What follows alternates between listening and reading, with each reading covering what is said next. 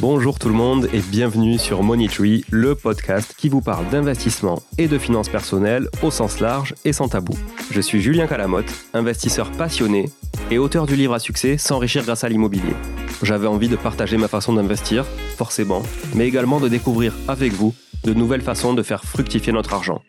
C'est pourquoi j'ai créé ce podcast pour y recevoir des invités qui nous partagent leur savoir et leurs expériences en toute simplicité.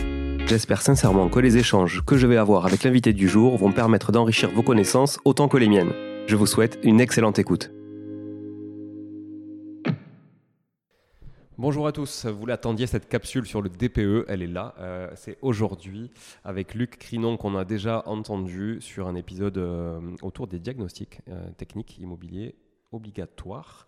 Et euh, on a des sujets qu'on n'avait pas traités, euh, qu'on n'avait pas eu le temps de traiter sur cet épisode et qui me semblaient en plus important de traiter de manière indépendante parce que euh, c'est un sujet qui fait beaucoup parler. Et donc il y en a deux, il y a la loi Carrez et le DPE. Et aujourd'hui, on va traiter du DPE. Le DPE, c'est le diagnostic de performance énergétique. Salut Luc. Bonjour. Comme toujours, vous le savez, on fait semblant de, de, de, se revoir, mais en fait, on a enregistré tout à la suite. Ah, exactement. c'est plus simple. C'est comme ça. On était lancé. Euh, donc, euh, bon, euh, on, a, on, a, déjà parlé des diagnostics, on va parler du DPE. Moi, il y a des choses que j'aimerais éclaircir sur le DPE. Alors, il y a un premier truc, c'est j'entends parler beaucoup d'investisseurs et je vois beaucoup de, choses passer. on partage, nous, beaucoup de choses entre investisseurs dans la communauté d'investisseurs immobiliers. Alors, de petits investisseurs immobiliers, on n'est pas des grosses foncières, de, de grosses foncières euh, propriétaire bailleur. Mais en tout cas, euh, la problématique qu'on a souvent, c'est un, le DPE, bah, il est pourri. souvent dans les logements anciens aujourd'hui, hein, pour les gens comme moi qui, investissent dans les centres-villes historiques notamment. Deux, on a finalement peu de perspectives d'évolution, d'amélioration de ce DPE dans des immeubles anciens, j'entends, avec des contraintes notamment d'architectes des bâtiments de France et autres. Et puis trois, d'un diagnostiqueur à l'autre, on a des DPE qui diffèrent. Eh et, voilà. et, donc, et donc, on a tendance à s'amouracher d'un diagnostiqueur qui va nous mettre un DPE en D, alors que celui qui va nous mettre un DPE en E, on a tendance, et on en a parlé un peu d'ailleurs hein, de, déontologie dans ce, métier euh, sur le premier épisode, on a tendance bah, du coup à, l'exclure, à le mettre de côté. Donc, est-ce que tu peux nous éclaircir sur ces trois points? Allez, on va prendre le commencement. Euh, ça fait 15 ans que j'existe dans l'univers du diagnostic immobilier. J'ai vécu trois versions du diagnostic de performance énergétique, donc c'est la troisième mouture. C'est celle qui prend le plus de place aujourd'hui dans les conversations euh, avec les clients, les vendeurs et les propriétaires bailleurs. Euh, c'est celle qui cristallise euh, beaucoup, beaucoup de, choses, et notamment avec des impacts majeurs, des interdictions locatives ou des impacts d'audit obligatoires pour des maisons individuelles. Cette mise à jour, elle date de quand? Du 1er juillet 2021. Ok les pouvoirs publics, euh, avec une politique européenne, ont fait évoluer ce diagnostic de performance énergétique, que le DPE pardon, soit la porte d'entrée de la rénovation énergétique des bâtiments. Donc c'est le postulat, c'est le démarrage de la note énergétique du bâtiment. Voilà, du logement, euh, etc. Pour cela, ils ont travaillé de longs mois. Euh, avec la DHUP et le ministère du Logement sur, euh, avec des thermiciens sur euh, une méthode de calcul, des algorithmes qui existaient déjà, hein, la méthode 3CL. On avait deux méthodes avant, 3CL et méthode des factures pour les logements construits avant 1949 ou pour les bâtiments en copropriété, euh, chauffage collectif et, et ou chaude sanitaire. Donc on regardait les consommations euh, sur trois années, on faisait un, lissage et on, faisait un descriptif sommaire du, logement, euh, de ses équipements et, on, ramenait ça à la surface. Donc c'était euh, très arbitrage. Et si on n'avait pas la facture, il y avait ce qu'on appelait les DPE vierges ou sans étiquette. Voilà. Ça c'était la réponse de Normand au DPE quoi. C'est hop, voilà. Là, ils ont généralisé la méthode de 3CL pour avoir une classification énergétique pour tous les logements. Et effectivement, ben, il y a des, parents pauvres de cette méthode qui, euh, de la part de certains professionnels et de la part de la réponse du marché, ben, pénalisent énormément de, logements et euh, ne donnent pas beaucoup de perspectives d'amélioration énergétique parce que beaucoup de contraintes financières, architecturales, etc. Euh, le DPE, effectivement, ben, il est beaucoup critiqué euh, il était informatif avant, donc euh, bon, quand on avait des différences de classe énergétique, euh, on se posait la question. On incriminait ou on n'incriminait pas le diagnostiqueur et sa compétence, mais les répercussions par le côté juste pur informatif, bon, c'était balayé d'un revers de la main. Aujourd'hui, euh, il y a une opposabilité juridique. Elle a toujours pesé sur le diagnostiqueur, hein, qui euh, émet quand même un diagnostic, même dans l'ancienne mouture. Mais là, aujourd'hui, elle est opposable au vendeur. Et donc, euh, ben, il a des responsabilités. Il doit s'engager dans le parcours de l'établissement du diagnostic de performance énergétique, voir les incohérences, même si ce n'est pas un professionnel. Et donc, ben, le choix du diagnostiqueur et de l'entreprise qui va le réaliser est prépondérant également. Mais il doit participer activement au parcours de la réalisation et fournir au maximum tous les justificatifs possibles pour améliorer. Et en dehors de la méthode et du diagnostiqueur lui-même, qui est un être humain, qui derrière un laser ou un relevé de mesure, ben, il y a un homme qui peut faire des bêtises ou qui euh, peut mal travailler qui donne un aléa au classement énergétique, le vendeur doit, ou le propriétaire bailleur doit amener à connaissance matérielle euh, un maximum d'éléments qui peut faire la différence et une des différences de classement. Si j'ai les factures de travaux, euh, les factures de l'isolation, les factures de la chaudière, euh, etc., j'aurai un DPE qui sera mieux disant que s'il a été fait sur une méthode dégradée n'ayant aucun justificatif et ne pouvant constater la présence d'un isolant sous un toit euh, aménagé en sous-pente. Et si j'ai pas les, les, factures, par exemple, ou alors que mon artisan n'est pas très à l'aise avec la partie compta et qui détaille pas trop le truc, parce qu'on voit aussi des artisans. La, la norme de travail, la réglementation que nous impose le législateur, c'est de dégrader à l'année de construction. Donc forcément, si j'ai refait euh, euh, mon isolation en comble, que je n'ai pas de trappe d'accès euh, pour pouvoir vérifier cette isolation, qu'elle de 10 à 10 ans, je ne peux pas vérifier l'épaisseur, l'homogénéité sur tout le comble, etc. Et que ma maison est de 1960, ben, l'isolation en toiture sera inconnue. Donc un sondage par un trou d'un spot, ça suffit pas Ah non, ça, on ne fait pas. Le diagnostic de perte, ouais, mais ils prennent leurs responsabilités. La difficulté, c'est que le sondage n'est pas un élément euh, de, dans la norme de travail. D'accord. C'est une différence entre lever un tapis ou une moquette qui n'est pas collée et démonter un matériel ou détuiler. On prend des responsabilités. Si euh, on casse le matériel, on, on est en responsabilité. Pour la sécurité de l'opérateur, pour des questions de responsabilité assurantielle, on a un cadre de travail. Il appartient au propriétaire soit de faire intervenir un artisan pour euh, euh, faire les, sondages nécessaires et mettre à, disposition visuelle. Le fait faire dans certains cas dans l'intérêt du propriétaire qui euh, n'a pas de trappe d'accès, ben, ce serait bien qu'il ait une trappe d'accès. Vérifier à minima l'isolation et éventuellement l'amiante et les termites dans les combles. Ou alors un détuilage avec un accès à sécuriser, mais par un professionnel de l'art, et on fait une mission complémentaire pour pouvoir euh, venir constater. Mais le diagnostiqueur, c'est pas c'est pas un artisan. C'est pas quelqu'un qui va euh, faire du sondage autre que dans le cas des travaux d'amiante. Et, si justement, euh, j'ai pas la, facture de cet artisan qui prouve que tel matériau a été mis, telle épaisseur, telle épaisseur de laine, telle densité, etc. Est-ce qu'il peut faire une attestation? Non. non? Non, pas du tout. C'est vraiment la facture le déclaratif n'est plus euh, autorisé. C'est des faits, des faits écrits en recollant que la facture concerne bien le logement, euh, qu'elle a été euh, faite euh, pour ce, pour ce logement-là, l'adresse du chantier, l'adresse du, propriétaire. non, parce que ça peut être, voilà, ça, peut être au nom du propriétaire ou de sa SCI, par exemple, ou de sa foncière, mais l'adresse du chantier, le lieu, avec, et, et puis le contenu de, du travail qui a été réalisé, les surfaces de, de laine de verre qui ont été posées, son coefficient ou son épaisseur, ou la date de la facture, parce que des fois, en fonction des artisans, on peut avoir une facture très limitée en termes de contenu. Mais c'est ça le problème, c'est que souvent un artisan, il va pas trop s'embêter à mettre le détail exactement des matériaux qu'il met, il va mettre euh, euh, X mètres carrés, euh, placo plus isolation, ou j'en sais rien, ou doublage. Alors sur les matériaux type isolation, mur, plafond, sol, on a trois types de, de, références qui peuvent avoir des impacts très importants dans le classement énergétique. Soit l'année de l'isolation, ou la date de, la date de construction, euh, soit son épaisseur, soit son coefficient de résistivité ou du matériau. Et donc, en fonction de l'information que l'on a, on va rentrer dans tel ou tel cas. Mais de toute manière, systématiquement, il doit y avoir une preuve. Soit la preuve visuelle, euh, j'ai vu l'isolant, bon, euh, je prends mon mètre, je mesure 20 cm, 10 cm, 15 cm et j'applique. J'ai une facture avec une date, j'ai pas les coefficients, le R, etc. Je mets la date. si effectivement l'artisan est allé l'entreprise est allée jusqu'au bout du, processus, j'ai le coefficient de résistivité du matériau, le R de la laine, et je le rentre et je suis dans le maximum qu'on peut faire dans, un DPE.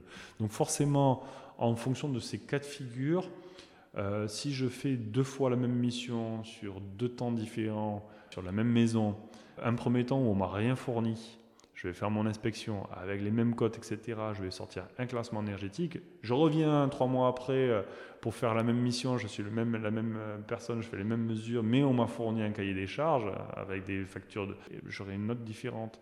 Donc dans tout cet aléa, et alors si vous y rajoutez des opérateurs différents qui ont des méthodes des fois bon, plus ou moins réglementaires, ben, ça fait des aléas. Et c'est ce qui nous est aujourd'hui contesté euh, par les pouvoirs publics et par les journalistes et qui font de ce DPE, euh, comme c'est la porte d'entrée de, toutes les difficultés pour un propriétaire, euh, les bonnes ou les mauvaises, ben, c'est ce qu'on nous oppose, la fiabilité.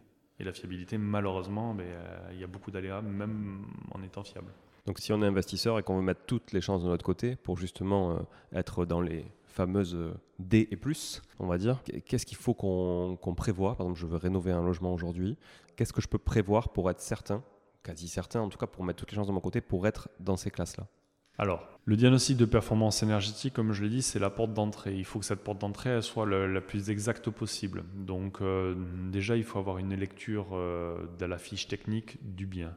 On doit faire plusieurs vérifications pour voir s'il n'y a pas d'erreur. Même en étant néophyte, il y a des choses simples que n'importe quel propriétaire qui s'intéresse à l'acquisition, enfin, un acheteur qui s'intéresse à l'acquisition d'un bien peut déjà constater. On parle effectivement. Euh, de la superficie du bien, hein, qu'elle doit être la bonne sur le DPE, parce que ça peut avoir des impacts importants. Euh, également, euh, les systèmes de chauffage, d'eau chaude sanitaire, la, ventilation, si effectivement j'ai des murs qui sont déterminés euh, avec de l'isolation ou pas d'isolation, l'altitude du bien, etc., etc. La fiche technique renseigne chaque mur, chaque fenêtre, chaque exposition, euh, chaque eau chaude sanitaire, ventilation, euh, etc. Donc c'est très détaillé. Et donc cette fiche euh, technique, il faut un petit peu la lire, essayer de l'interpréter.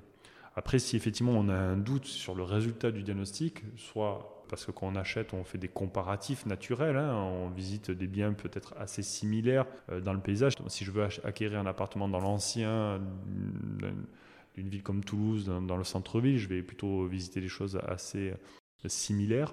Mais euh, si j'ai une doute sur un logement trop bien classé ou, trop mal classé, ben, c'est de prendre attache avec le diagnostiqueur pour avoir quelques renseignements et avoir déjà un éclairage. Si effectivement on se positionne sur un appartement qui, qui, a, qui nécessite des travaux d'amélioration et qu'on est complètement néophyte, euh, on peut se faire accompagner par le diagnostiqueur. On a des solutions aujourd'hui avec cet outil qui sont des diagnostics de performance énergétique projetés. Et euh, on va donner deux, trois règles euh, d'accompagnement, de conseils, en disant bah, des fenêtres en simple vitrage, faites un chiffrage de fenêtres en double vitrage. Vous avez un cumulus, un, vieux cumulus horizontal de 150 litres, mettez un cumulus contemporain Wi-Fi en 65 litres avec une résistance forte. Vous avez pas, pas d'isolation sur la paroi du mur nord intérieur, peut-être que ça vaut le coup d'isoler sur cette paroi. Et avec ce DPE projeté et les devis euh, de travaux envisagés sur le conseil euh, et le parcours de DPE projeté, on peut faire une simulation de ce que sera la note si on accomplit euh, tels travaux et par étapes. Un peu comme l'audit. Combien ça coûte un DPE projeté Alors le DPE projeté, ça dépend de la surface et ça dépend également du lieu. Et, Mais par rapport au DPE final, par exemple En règle générale, on, on triple le prix du DPE. Quand le DPE est à 100, le DPE prochain va coûter 300. L'avantage, c'est qu'on repart d'une feuille propre, on refait quand même un DPE initial, notamment quand c'est un confrère qui l'a fait. Eh oui. Ce qui permet d'avoir aussi une vérification en doublon du DPE initial, ce qui permet de faire un contrôle supplémentaire.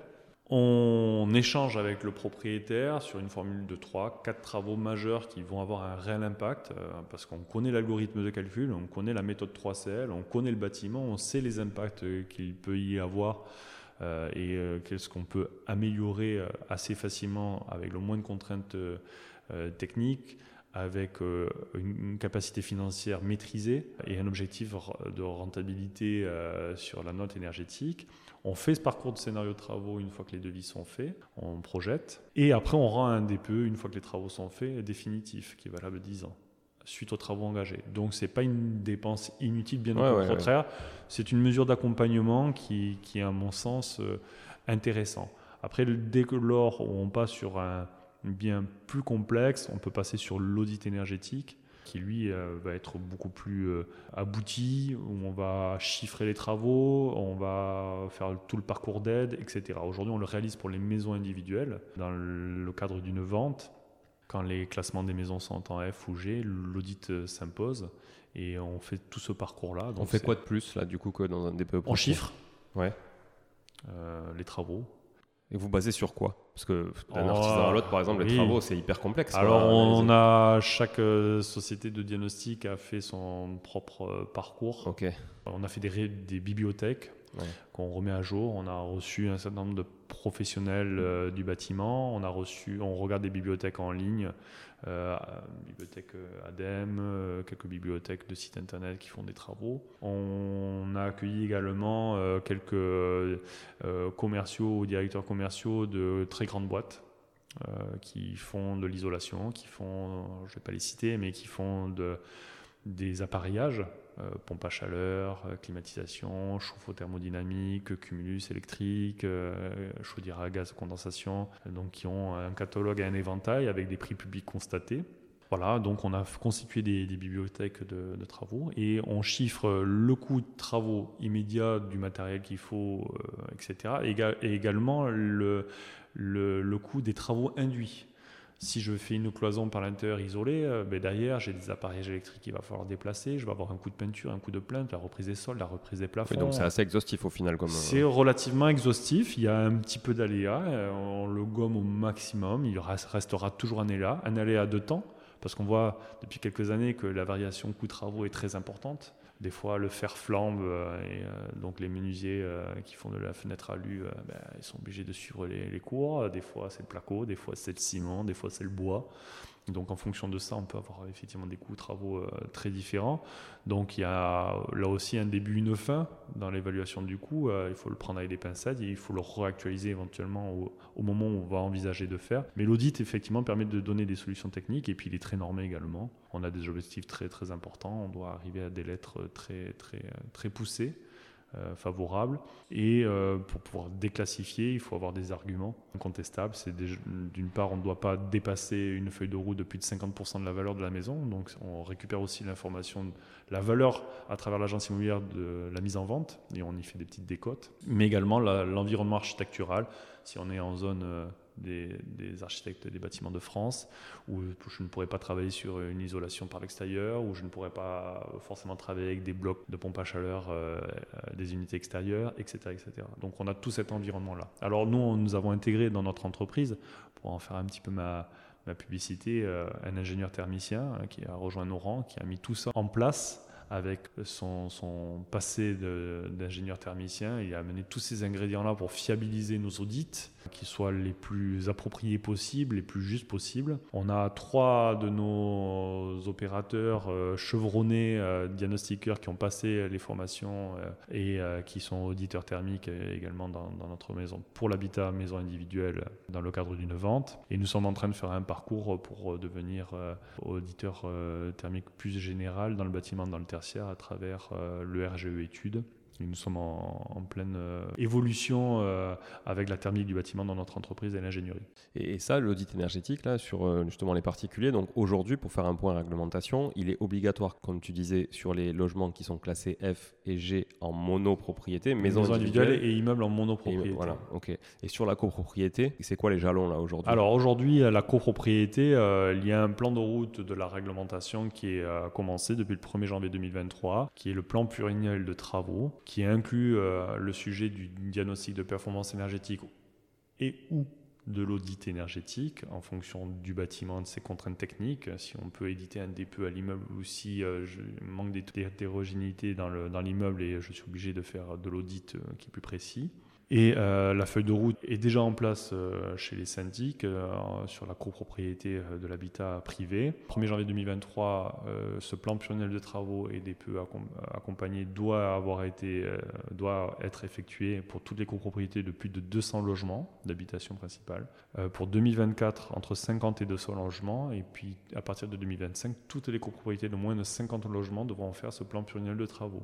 Sauf s'il y a un diagnostic technique global de moins de 10 ans. Ok, c'est pour ça que c'est en train de se mettre en place dans les AG pour le faire voter. Exactement. Et qu'est-ce qui se passe si les copropriétaires ne le votent pas à la majorité? Alors, euh, le, le, diagnostic de performance euh, énergétique, il va donner une classification énergétique, va donner des pistes de travaux hein, à travers le plan pluriannuel de travaux et une feuille de route euh, de travaux. C'est dans l'intérêt de la copropriété de, de, mettre à jour thermiquement parce que dans une copropriété, malheureusement, il y a des laissés pour compte des derniers étages, des rez-de-chaussée, euh, des appartements au nord, des petites surfaces. Et si à l'échelle de la copropriété, on n'envisage pas des travaux d'amélioration énergétique, à un moment donné, que ce soit pour louer son appartement ou pour le vendre, et ne serait-ce aussi que pour la maîtrise des coûts de l'énergie, parce que le coût de l'énergie va augmenter, il faut que les copropriétés se mettent à jour également dans leur ensemble. Donc euh, si effectivement les copropriétaires refusent, euh, il n'y a pas de sanction aujourd'hui, mais ça ne va pas dans le sens de l'histoire et peut-être euh, prochainement, il y aura quand même une obligation d'amélioration. Il y a un parcours d'aide qui est proposé, c'est pour ça que nous passons d'ailleurs le RGE études, c'est qu'au-delà de 30% d'amélioration énergétique, les copropriétés peuvent bénéficier d'un accompagnement par ma prime Rénov et euh, bénéficier d'aide à l'amélioration énergétique des bâtiments. D'accord. Tout est en train de se mettre en place, euh, le parcours individuel, mais également le parcours collectif. Et euh, l'audit va être euh, le DPE qui est l'entrée de la, classification et, l'audit et le parcours travaux vont, vont être incrémentés. De toute façon, on, passe, on part sur une politique de rénovation des logements et du bâtiment en France, tertiaire, avec la loi Elan, climat et résilience, etc. Il y a des grands objectifs et euh, c'est dans l'actualité et ça va être la feuille de route pour les 15 prochaines années et avoir cette transition obligatoire euh, de, rénovation du parc euh, actuel.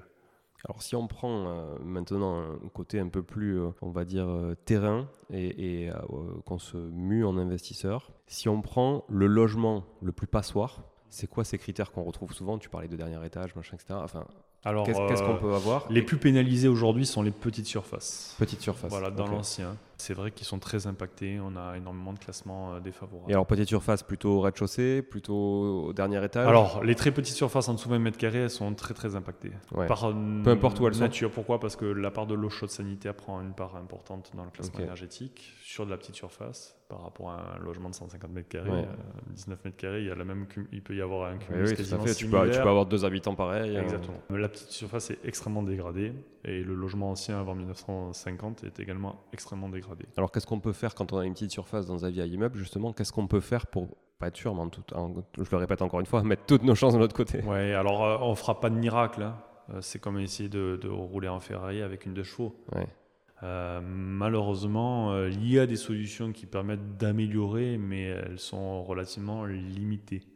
on va travailler effectivement sur les systèmes de production de chauffage, sur les productions d'eau chaude sanitaire. On va travailler d'abord sur l'isolation au maximum de ce que l'on peut faire. Après, la difficulté qu'il y a, c'est la perte de surface également. Déjà que c'est petit, alors si en plus je, fais en périphérie de mon logement eh euh, de l'isolation, ça peut être vite en ma défaveur en termes de, de, de coût. J'ai envie de dire que c'est du cas particulier et que ce DPE projeté peut, peut être vraiment euh, propice à, la discussion euh, parce que euh, le diagnostiqueur a l'algorithme et qui peut changer les curseurs et donner des idées. Mais c'est vrai que la difficulté, c'est que l'immobilier, c'est pas un produit de consommation classique. C'est pas une voiture qui est faite en production de chaîne ou un grille-pain. Chaque logement a ses particularités, son, son environnement euh, immédiat, euh, son exposition. Euh, on peut avoir un rez-de-chaussée qui peut être mieux classé qu'un autre parce qu'il va y avoir juste une différence. ce rez-de-chaussée donne sur un vide sanitaire et l'autre sur une cave qui a été isolée et on va avoir deux, deux, DPE à surface équivalente différents. Et pourtant, je suis dans la même résidence, avec la même exposition, etc. Donc c'est vraiment du cas particulier. Mais sur les points peut, sur lesquels on peut quand même avoir un levier type euh, le chauffage et l'eau chaude sanitaire, est-ce qu'il y, a des bonnes astuces, des bonnes références de matériel, en tout cas des, bons critères? Alors c'est sûr que le grille-pain euh, NFC euh, des années 80, aujourd'hui, il faut quand même penser à ne serait-ce que le, le remplacer, mais même avec des matériaux présent dans l'algorithme, ce qui est un petit peu difficile, c'est qu'on ne passe pas des énormes caps. Ok. Donc si on met un, cœur de fonte à inertie, ça va pas non ça va pas euh, impacter énormément. Malheureusement, la rénovation est beaucoup plus globale. Alors il y a déjà deux dogmes dans la, dans la rénovation thermique des bâtiments. Le premier dogme, c'est isoler les bâtiments isoler son logement. Ça, c'est vraiment consommer moins d'énergie. Et la deuxième chose, c'est décarboner l'énergie. Donc ça va être enlever toutes les productions de chaudières à fuel, chaudières à gaz au maximum. Et donc on part sur, comme les voitures, sur du tout électrique. Voilà. Donc la difficulté, c'est comment je peux isoler mon logement au maximum. Quand j'ai de la prise directe, euh, je fais. Quand je suis tributaire de la copropriété, c'est plus difficile. Un dernier étage avec un toit terrasse ou un comble, je ne vais pas, moi, euh, juste isoler mon, comble ou mon petit eh toit terrasse au-dessus de mon logement. Et c'est pour ça que le DPE collectif, le plan pluriannuel de travaux, prend du sens. Ok. Voilà, et donc chaque logement a sa propre euh, identité, si je, si je dois dire, et c'est bien de se faire accompagner. Mais dans certains cas, on ne pourra pas faire de miracle, on pourra difficilement sortir un logement qui est classé en G et de l'amener en B, ça sera même techniquement jamais possible. Peut-être on la passera en F, peut-être au maximum E maximum. Parce que ce qu'on voit souvent d'ailleurs dans les préconisations des, diagnostics et du DPE, en tout cas, c'est l'installation d'une pompe à chaleur non réversible. Non, parce que quand je pense pompe à chaleur, je me dis chouette, je vais avoir la clim l'été. Mais au final, la clim, ça consomme de l'énergie et c'est juste du confort. Alors, euh, on est évidemment la climatisation, euh, enfin la pompe à chaleur RR en split ou en gainal euh, sont, sont, un élément prépondérant dans la méthode de calcul 3CL, c'est-à-dire que dès lors où je mets systèmes à la place de radiateur électrique ou d'une chaudière sur une pompe à chaleur RO, je gagne un certain nombre de, de points, mais de manière très importante deux classes d'écart des fois, enfin, ça va très vite. Effectivement, l'inconvénient, c'est qu'on rafraîchit, euh, on climatise euh, un logement. Euh. Donc j'ai plus intérêt quand même à mettre une pompe à chaleur qui ne fait que du chaud. Elles sont toutes réversibles aujourd'hui. Il y a quand même un malus à ça? Non, pas du tout. Il n'y a pas trop de malus? Non. Ah d'accord. Alors, c'est quand même Aujourd'hui, en fait, niveau environnemental quand même qui est la base du truc.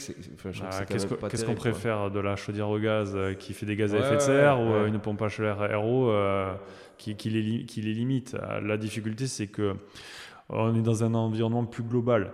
C'est si je fais euh, de la pompe à chaleur sans faire d'isolation euh, et sans prendre non plus en compte euh, le confort thermique du bâtiment. Je chauffer les pigeons et voilà.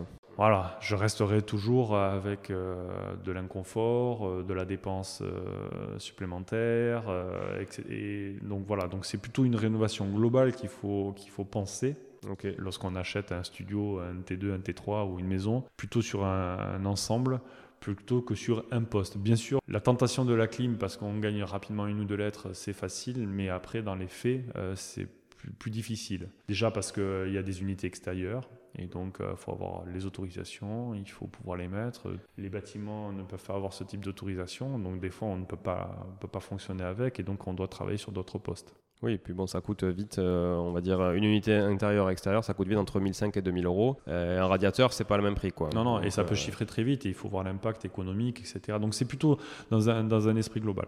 Après, pour être très, très complet, il y a des voies dissidentes sur ce DPE qui commencent à se mettre en, en place, notamment il y a une commission au Sénat qui vient de se constituer et qui vient de rendre des conclusions après avoir fait un très très gros travail et qui s'oppose un peu à la vision euh, du ministre du Logement et de ses équipes, notamment sur la petite surface et sur le logement avant 1949. Il préconise même de repartir sur ces bâtiments, sur ces logements, sur euh, alors c'est vraiment pas fait, hein, mais c'est leur préconisation de repartir sur la méthode des factures qui permettait effectivement de donner une image, un reflet on va dire, euh, différent parce que la métro 3CL dessert euh, la cause. Et puis, on va avoir un souci également très clairement de logement. C'est-à-dire que si je sors toutes bah les passoires thermiques du, euh, tel qu'est le calendrier, on va se retrouver avec, avec des problématiques liées au logement. Bah, en fait, déjà que, les, par exemple, je te prends l'exemple, tu parlais des petites surfaces, déjà que les, étudiants ont du mal à se loger dans les grandes villes. Par exemple. Bah, typiquement, une petite surface en hyper centre-ville dans un vieil immeuble, aujourd'hui, tu restes en passoire.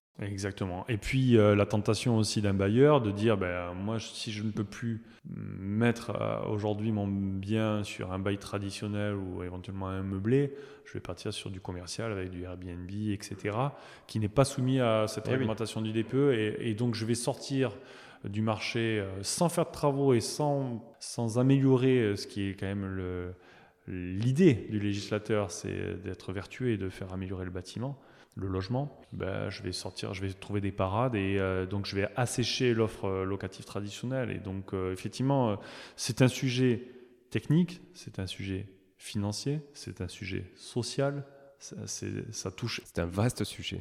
Non, mais c'est un le, le DPE, c'est pas un petit sujet aujourd'hui. C'est un, diagnostic qui a pris euh, énormément de place, qui cristallise et qui change un petit peu le paysage de, de, l'immobilier aujourd'hui. Euh, les choix que l'on fait, c'est, euh, je me souviens de stats il y a une dizaine d'années. Euh, le DPE euh, intéressait 7 euh, ou 8% du consommateur. Aujourd'hui, 80% des gens regardent d'abord le DPE avant de se positionner sur l'acquisition. C'est sûr. du coup, d'ailleurs, tu m'avais donné une astuce. tu m'avais donné une astuce à ce sujet quand on avait échangé il y a quelques semaines sur un à un DPE projeté qu'on avait fait ensemble sur l'un de nos clients. Tu m'avais donné une astuce sur la partie au shot sanitaire. Que je, que je, trouvais intéressante. Tu m'avais parlé, il me semble, avec mes mots à moi. Très petite surface de, du chauffe-eau instantané. Instantané, qui était plutôt coutumier en Amérique du Nord ou autre, mais pas forcément ici, enfin en tout cas pas trop en France. Exactement. Alors c'est des systèmes où effectivement on a une, euh, un coût de consommation très important, c'est un tout petit boîtier qui permet effectivement d'avoir de l'eau chaude instantanée, ouais. comme ça, ça s'appelle. Donc l'eau passe et ça la chauffe. L'eau passe et ça la chauffe avec un instant, donc c'est très coûteux au moment, sauf que c'est juste euh, sur les besoins de la cause. Donc je prends ma douche ou euh, je lave ma vaisselle. Et c'est vrai que pour de la toute petite surface, dans l'algorithme de calcul, sur la partie eau chaude sanitaire, on passe des caps très importants sur les petites surfaces grâce à ce système-là. Parce que ça ne stocke pas d'eau. Ça ne stocke pas. Il n'y a pas de résistance euh, euh, pour chauffer de l'eau en permanence, même sur des cumuls contemporains qui, qui, ont, où on a baissé les litrages. On a toujours cette résistance qui garde de l'eau chaude en, eh stock. Et donc il y a une consommation forcément. Là, c'est vraiment, je prends ma douche, je lave ma vaisselle, clac au moment où je la prends, j'ai de l'eau chaude instantanée qui, sort, je coupe, ça s'arrête. Et donc effectivement, ça c'est un des éléments pour les petites surfaces. C'est pas très adapté pour un appartement de 2 pièces, 3 pièces, 4 pièces avec de la famille. Quand il y a 3-4 personnes, c'est pas du tout adapté. Il faudra mettre sur chaque point de pas sur un point général parce que ça ne permettrait pas d'avoir du confort euh, long terme sur l'utilisation de l'eau, euh, etc. Mais euh, sur de l'instantané court terme, sur de la toute petite surface, ça peut être un des éléments. En tout cas, il fait partie du référentiel de la méthode 3CL et à chaque fois qu'on le coche dans les possibilités, ben, on a des écarts intéressants. Mais ça consomme plus, tu disais sur le moment de la consommation, oui. Oui, d'accord. Sur le, moment de l'utilisation. C'est un peu paradoxal, hein, encore une fois. Un peu paradoxal, oui, mais on l'utilise moins. Oui. ah oui, d'accord. Donc sur le moment, ça consomme, ça booste, Mais, mais, sur le long terme, finalement. Mais comme ça se coupe, c'est du on-off, c'est un interrupteur. Donc il y a des solutions. Donc ces, ces solutions techniques, elles sont vraiment il faut vraiment les adapter et euh, ces accompagnements de DPE, c'est-à-dire euh, euh, projetés comme on les appelle, ou évaluation énergétique, il y a un petit peu plein de noms en fait. En fait, c'est pas du réglementaire, hein. c'est une volonté de, avec l'outil de, méthode du DPE, de dire je vais faire, je pense à tel ou tel travaux ou aidez-moi à penser à faire tel ou tel travaux pour que si je mets ça dans l'outil, j'ai un classement euh, favorable. Et après, je me débrouille pour ma feuille de travaux, je vais faire moi-même mes appels d'offres, je vais prendre conseil des artisans sur les solutions techniques, celles qui sont possibles, pas possibles. J'en informe le diagnostiqueur, on met à jour le dossier et j'ai une garantie de résultat. Ok, très clair. Est-ce que tu peux nous rappeler, avant de clôturer cet épisode sur le DPE, tous les jalons justement qui arrive là. C'est vrai. Euh, avec toutes tes échéances. Alors, tu, tu les as, tu les as. Dans la tête, je les ai euh, peut-être pas toutes, mais euh, dans le CRMA, je les ai toutes. je suis le mauvais élève, mais j'ai tellement de choses dans la tête en ce moment que on a des, dispositions effectivement très court-termistes euh, qui font un petit peu peur. C'est euh, les passoires énergétiques euh, qui vont être sorties définitivement de la, de la mise en location pour 2025, donc les catégories G. Puis ça va s'accélérer dans le temps avec 2028, 2033 et jusqu'à arriver sur la lettre D. Donc quand les logements seront en D, sachant que la moyenne nationale c'est E, ça va faire beaucoup de logements qui vont sortir du marché immobilier et je ne vois pas comment les pouvoirs publics ne vont pas devoir réadapter la méthode parce que la feuille de route de rénovation énergétique est très lente à l'heure actuelle. Ma prime rénove.gouv des retours clients fonctionne mal. Euh, c'est l'information pour être accompagné, c'est complexe, aller la chercher, aller la trouver. Il manque des conseillers. C'est un parcours du combattant pour avoir euh, obtenir des aides. Et très clairement, euh, les clients procrastinent beaucoup. Il y a un manque de moyens très clairement. Le procrastine parce que le coût de travaux aujourd'hui est très très élevé avec l'inflation. Donc des stats que je vois, c'est 1%, 2%, 5% de volonté de rénover l'habitat. Il y a des arbitrages qui sont faits aussi chez certains clients qui préfèrent vendre plutôt que de réhabiliter, parce que ça va leur coûter euh, trop cher, ils n'en ont pas les moyens. Donc euh, aujourd'hui, on sait ce qui va arriver à court terme. On a une feuille de route réglementaire. Est-ce qu'elle va être tenu, ça je ne le sais pas. Je préfère pas me prononcer, mais... En tout cas, sur les bases actuelles de réglementation actuelle et de tout ce qui a été écrit, on a 10 ans pour passer en D. Ouais, c'est ça. Voilà, grosso modo, hein, où on sera à peu près tranquille, en tout cas avec la visibilité qu'on a aujourd'hui. Et je rebondis sur ce que tu disais pour les gens qui seraient amenés à vendre. Est-ce que tu penses, et là je demande à l'investisseur immobilier, est-ce que tu penses que cette réglementation génère aujourd'hui des opportunités pour des gens qui sont à l'aise avec le sujet de la rénovation et à qui le DPE ne fait pas peur? Oui, bien sûr. Bien sûr. L'investisseur qui euh, connaît le, bâtiment, qui a un réseau d'artisans, qui euh, est à l'aise avec ce sujet-là, peut trouver les solutions, euh, qui d'ailleurs à se faire accompagner par un, un diagnostiqueur, peut trouver les solutions d'amélioration. ce qui pose problème souvent aux vendeurs d'une passoire énergétique, c'est la possibilité de lui-même de faire les travaux parce qu'il n'en a pas les moyens. Et, eh oui. Et donc il anticipe avant que, le, que l'interdiction soit totale, la vente de son bien pour pas que la valeur de son bien soit très dégradée. On commence à le voir sur le marché sur des immeubles en monopropriété, notamment des gros immeubles en monopropriété qui, sont en famille. Hein, donc, ce n'est pas une optique investisseur, c'est plutôt une optique euh, transmission, héritage. Et du coup, effectivement, des gens qui sont incapables aujourd'hui d'avoir les moyens de rénover telle surface qu'ils ont laissé dépérir aussi au fur et à mesure. Il hein. faut être clair, hein, s'ils l'avaient fait euh, petit à petit, euh, ils n'en seraient pas là. Et on le voit, il y a des opportunités. Oui, oui, bien sûr. Je crois que l'investisseur aujourd'hui, euh, il doit avoir cette petite cette, cette, analyse effectivement de, de, la performance énergétique de son, de son bâti, de son amélioration. On critique beaucoup le Airbnb, mais ou on critique aussi beaucoup les marchands de biens. L'un et l'autre ont participé à la rénovation des bâtiments. Très clairement. Et il y a beaucoup, beaucoup de bâtiments qui étaient en décrépitude par manque de moyens, par la des organisations, des familles également qui étaient euh, euh, pleines de frères et sœurs qui, dont certains géraient, dont certains ne géraient plus du tout, etc. et qui ne faisaient jamais rien. Euh, et des fois même, on a des immeubles qui sont partiellement occupés parce que ce n'est plus absolument plus géré. Et, il y en a encore beaucoup que ce soit des immeubles, des maisons ou des appartements individuels. Et c'est vrai que le marchand de biens, l'investisseur de manière générale, a tendance effectivement à rénover à apporter effectivement euh, voilà et puis pour se démarquer par rapport à la concurrence parce qu'effectivement euh, j'ai un environnement de marché si j'ai un appartement qui est plus performant et moins énergivore euh, à surface égale, le locataire aujourd'hui, il a aussi des, une feuille de route financière, hein, un loyer, un salaire, et il va aller sur celui qui est le plus vertueux, le plus confortable, etc. À, à superficie égale dans un quartier équivalent. Pour l'investisseur, c'est pas c'est pas une petite feuille de route. L'emplacement est prépondérant, comme tout l'investissement locatif, ça l'a toujours été, quel que soit son emplacement. Mais aujourd'hui, la qualité du logement, euh, sa présentation, sa performance énergétique, euh, sa, qualité euh, sur l'installation électrique, etc., etc., participe effectivement à, être un facilitateur de location. Et d'ailleurs, pour clôturer cet épisode, je pense que le, il faut rappeler aussi que le DPE est obligatoire pour mettre un logement en location, donc on doit le transmettre à son locataire, mais aussi pour vendre,